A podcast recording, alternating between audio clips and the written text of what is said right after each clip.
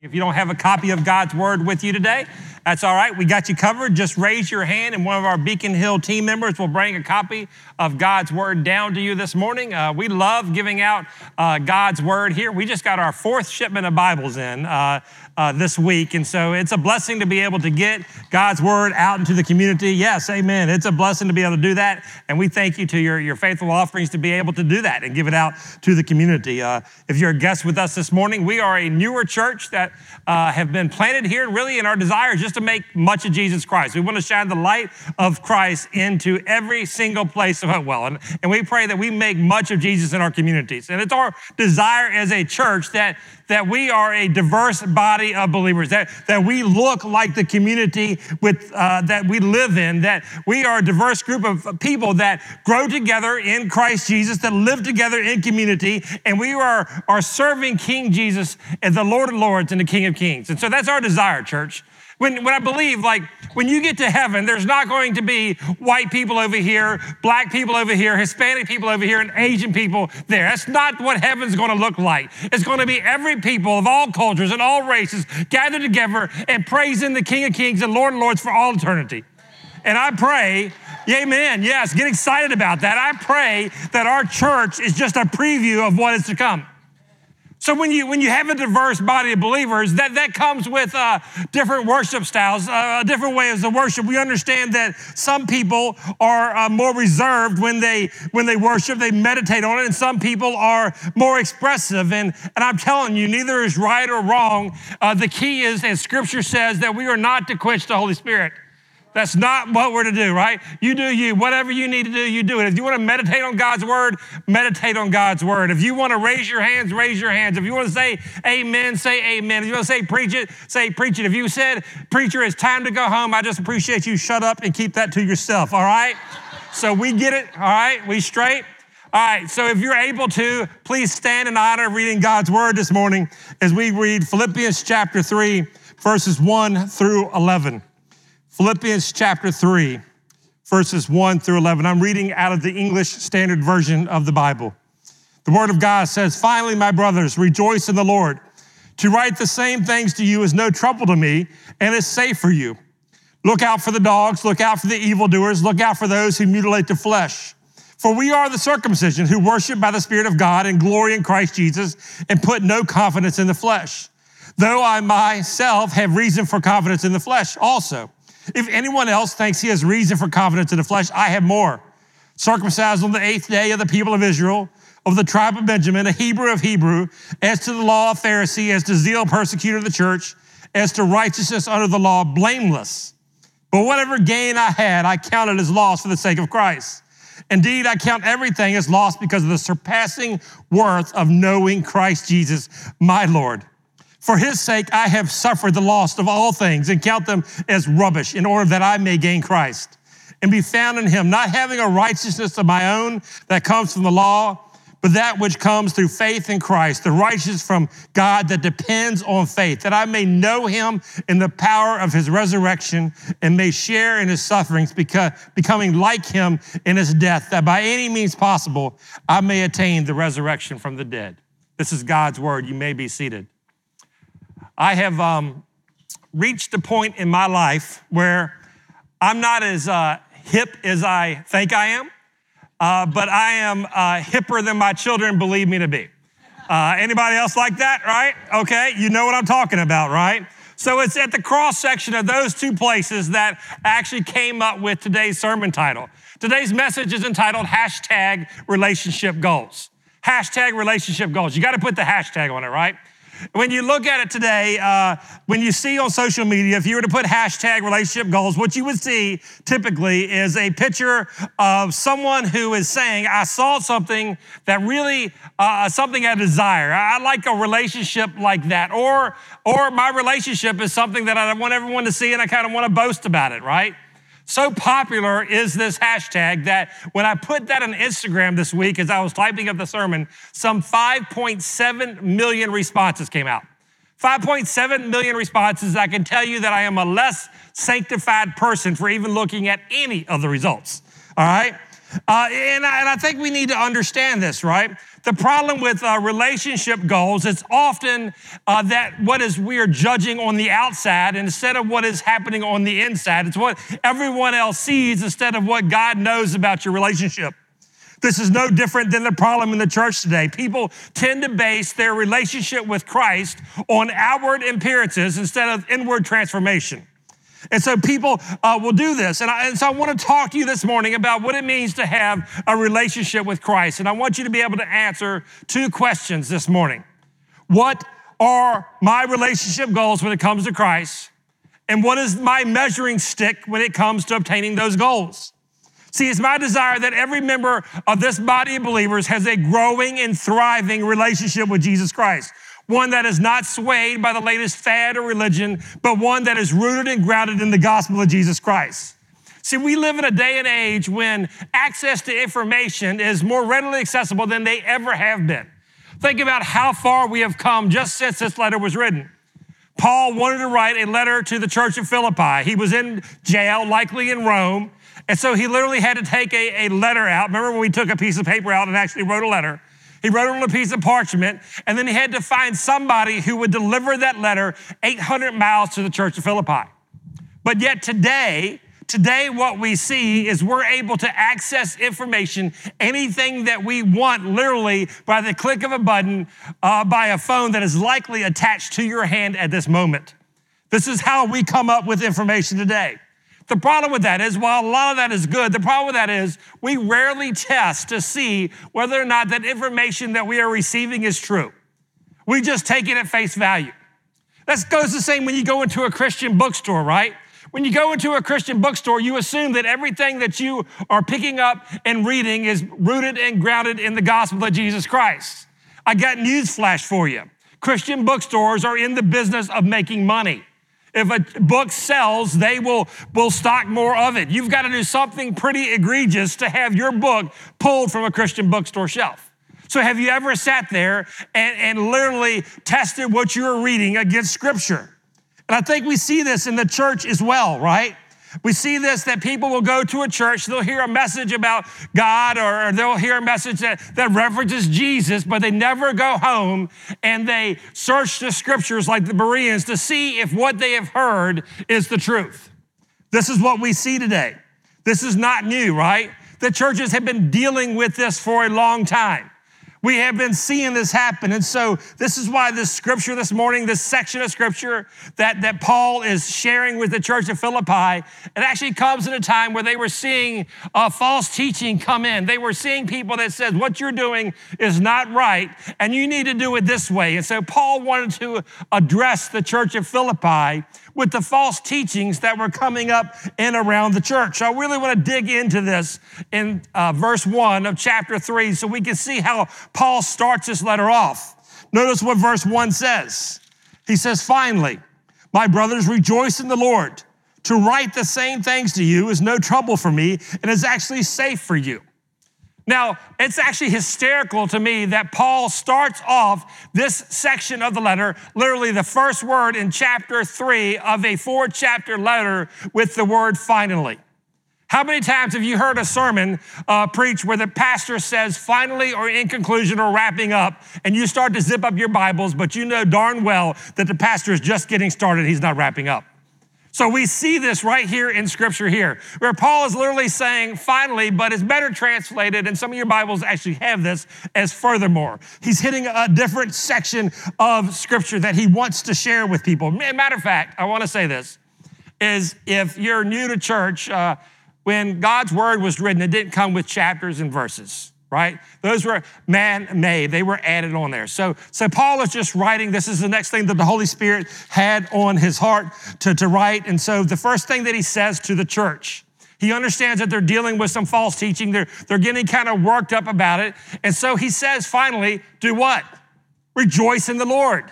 He's saying, rejoice in the Lord that this stuff is happening. Rejoice not in the world, but rejoice in the Lord. He tells the church of Philippi to rejoice in the Lord. Rejoicing in the Lord is a central theme of Paul's letter to the church of Philippi. Because joy doesn't come from what you're dealing with on the outside. Joy comes from what you have on the inside. And that is the Holy Spirit that is living within inside of you that will give you joy when the world is trying to take it from you. So Paul is saying, rejoice in the Lord. Because the truth of the matter is, regardless of what you're dealing with, you can always rejoice. God is worthy of rejoicing at all times. He understood that there was false teaching coming on, that it was really disturbing the church, that they were dealing with this, and yet he's saying, look, it's all right. This ain't the first time that it's been happening.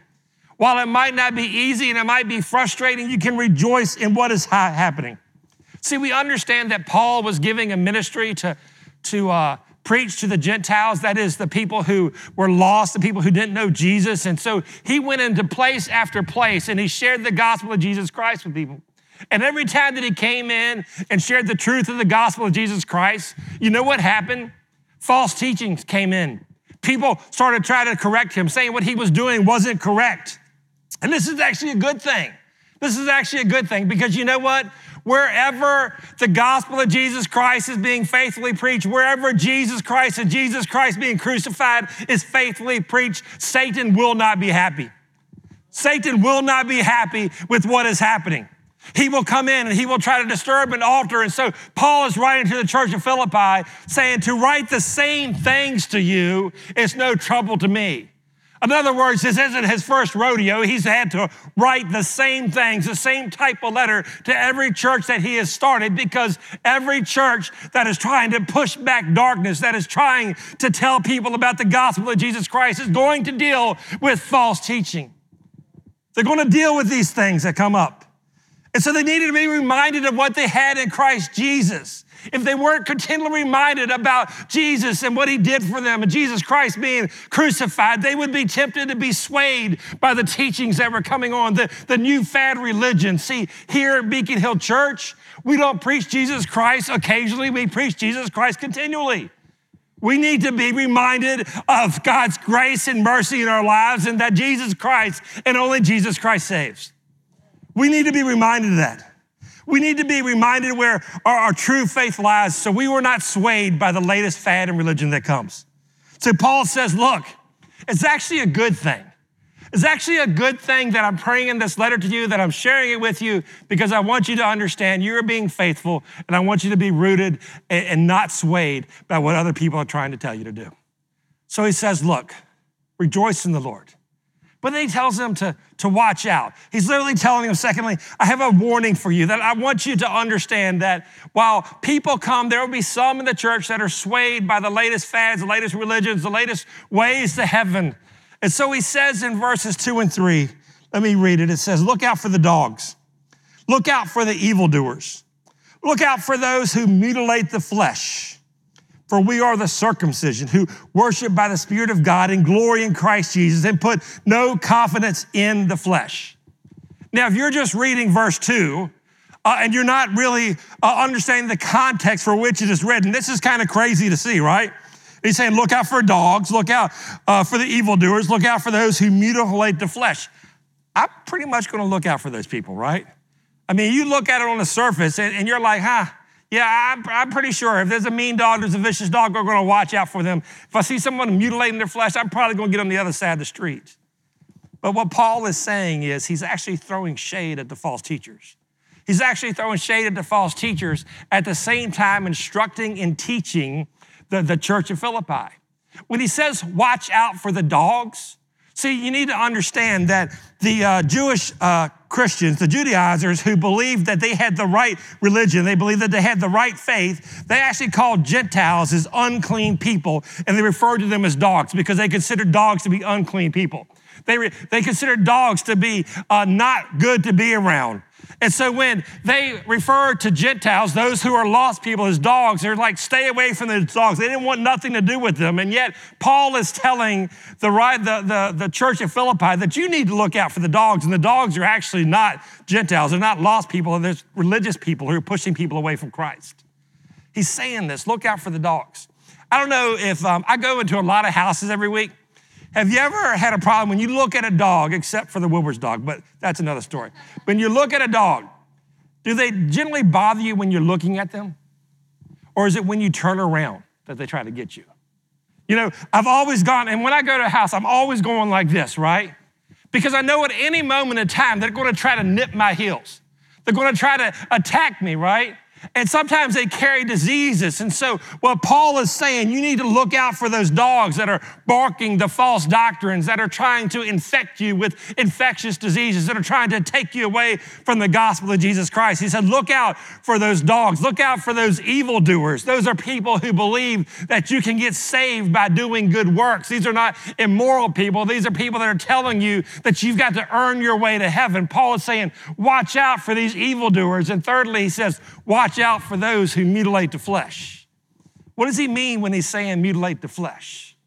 See, they believed that if you were going to be saved, that you had to hold on to the Old Testament laws. And they believed that anybody who was going to be saved had to be circumcised. So they considered this mutilating the flesh because this was not necessary for salvation. Matter of fact, if you're here today, I won't even go there because that could get awkward conversation. I'm just saying that they believed that if you were saved, you would have to follow through with circumcision. So Paul is saying, don't follow those dogs. Watch out for those evildoers. Watch out for those who mutilate the flesh. And then he reminded them who they are in Christ Jesus. And I think we need to understand this. He says, we are the circumcision.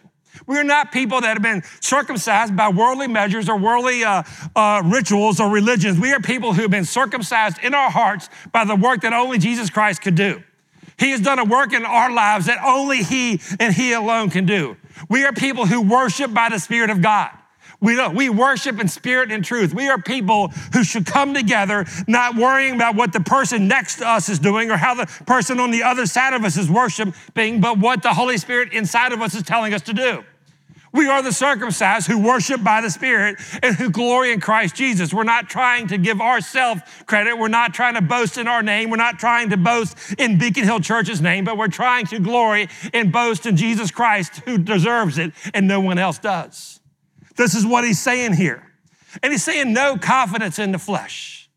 See, back in those days, and the motto that is really popular in these days as well, is the Lord helps those who helps themselves. Have you ever heard that phraseology before? The Lord, matter of fact, the truth of the matter is the Lord helps those who can't help themselves. We are nothing. We cannot save ourselves. We need Jesus. It reminds me of a story that I heard from Warren Wearsby this week. He says it like this. This lady told a pastor one time about what she believed about going to heaven. She said, getting to heaven is like rowing a boat. One oar is faith and the other oar is works. If you use both, you'll get to where you're going. If you use only one, you'll go around in circles. The pastor said, there's only one thing wrong with the illustration that you're using, ma'am, is that no one's going to heaven in a rowboat. If you try to earn your way to heaven, you will fall eternally short. Let me speak to this for a moment. Millions of people try to earn their way to heaven. Billions of people believe their religion will give them salvation. They think just because they were baptized as an infant that they are okay. These are what people do. There are people in this room today who believe that their good works are going to get them to heaven, that maybe they get baptized when they were an infant and they didn't know what they were doing, but they believe that baptism saves them. They believe all these things that are happening, right? You can say your prayers. You can be baptized. You can give a lot to the church. You can serve in every capacity to the church that there is. But if you do not know Jesus Christ is Lord of your lives, you're going to hell.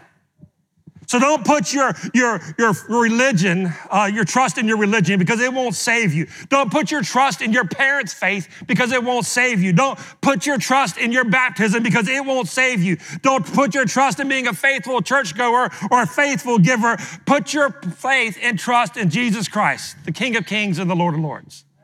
This is what Scripture is saying. He's saying, watch out for people that tell you that Jesus Christ is not enough.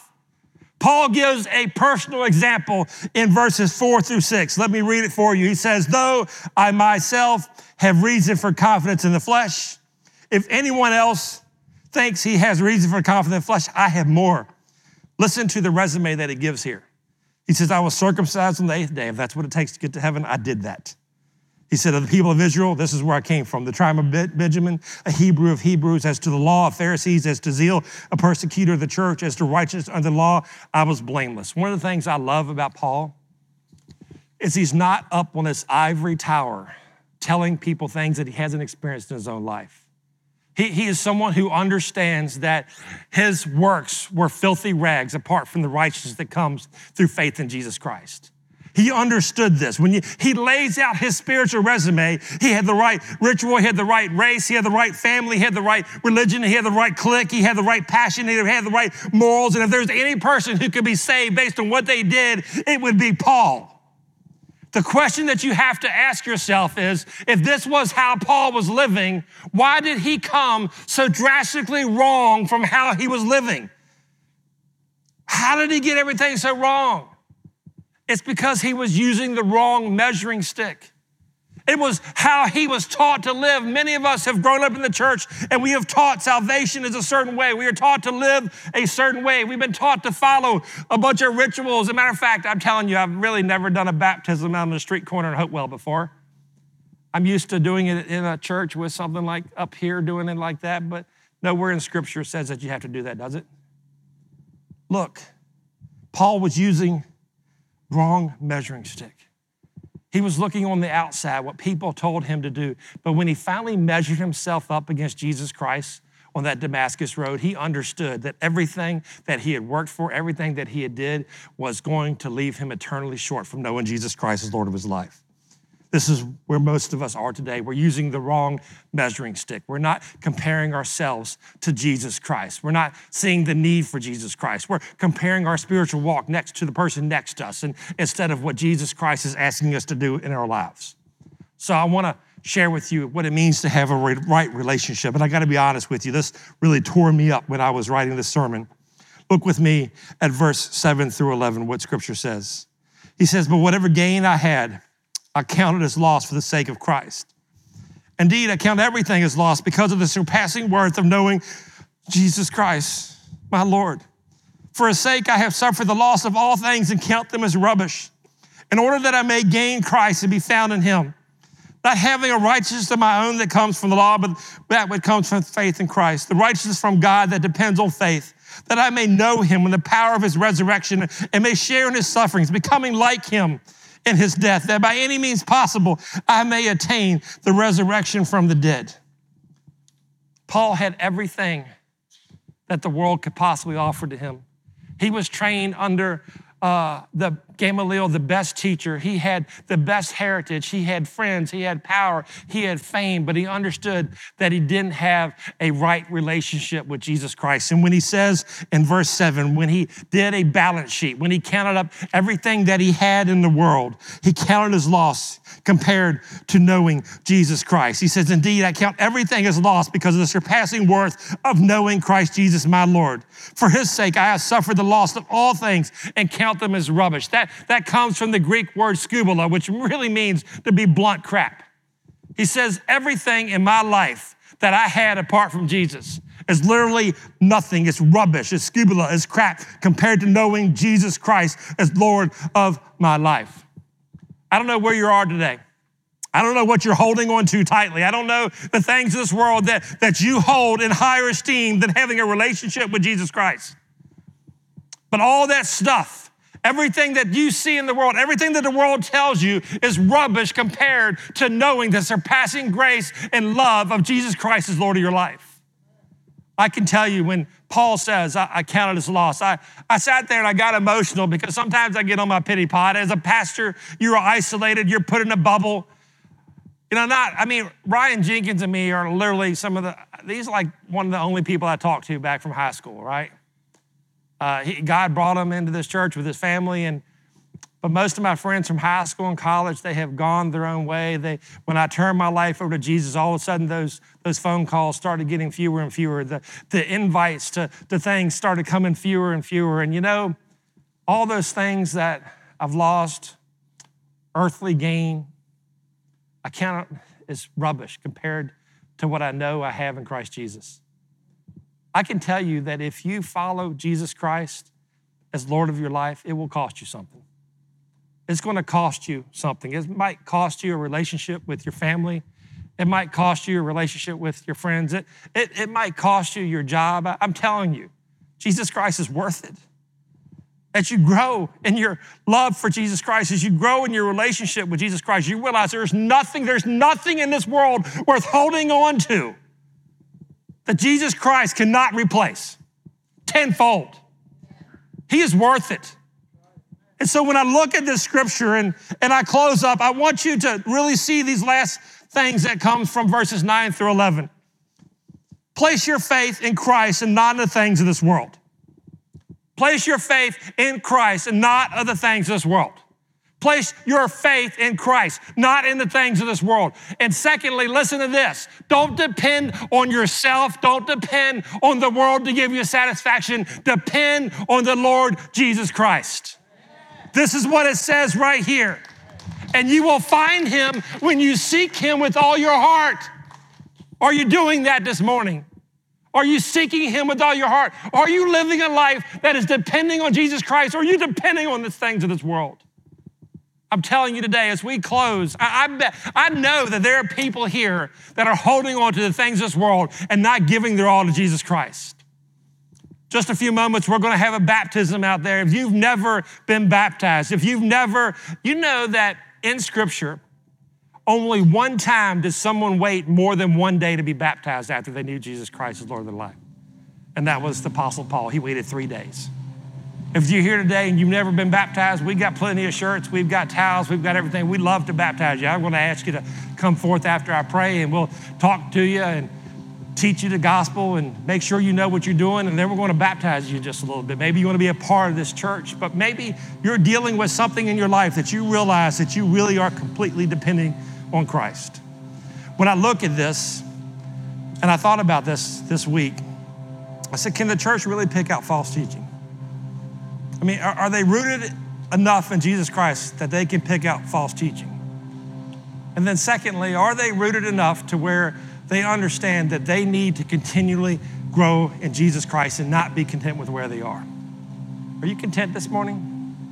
Or do you want to keep growing in Christ and see what Christ has for you? I'm going to pray, and I'm going to ask you to respond to the Word of God this morning. If you need prayers, you need anything that's going on in your life, we encourage you to respond. Let me pray.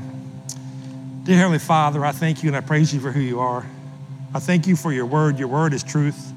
It is life. It's all we need.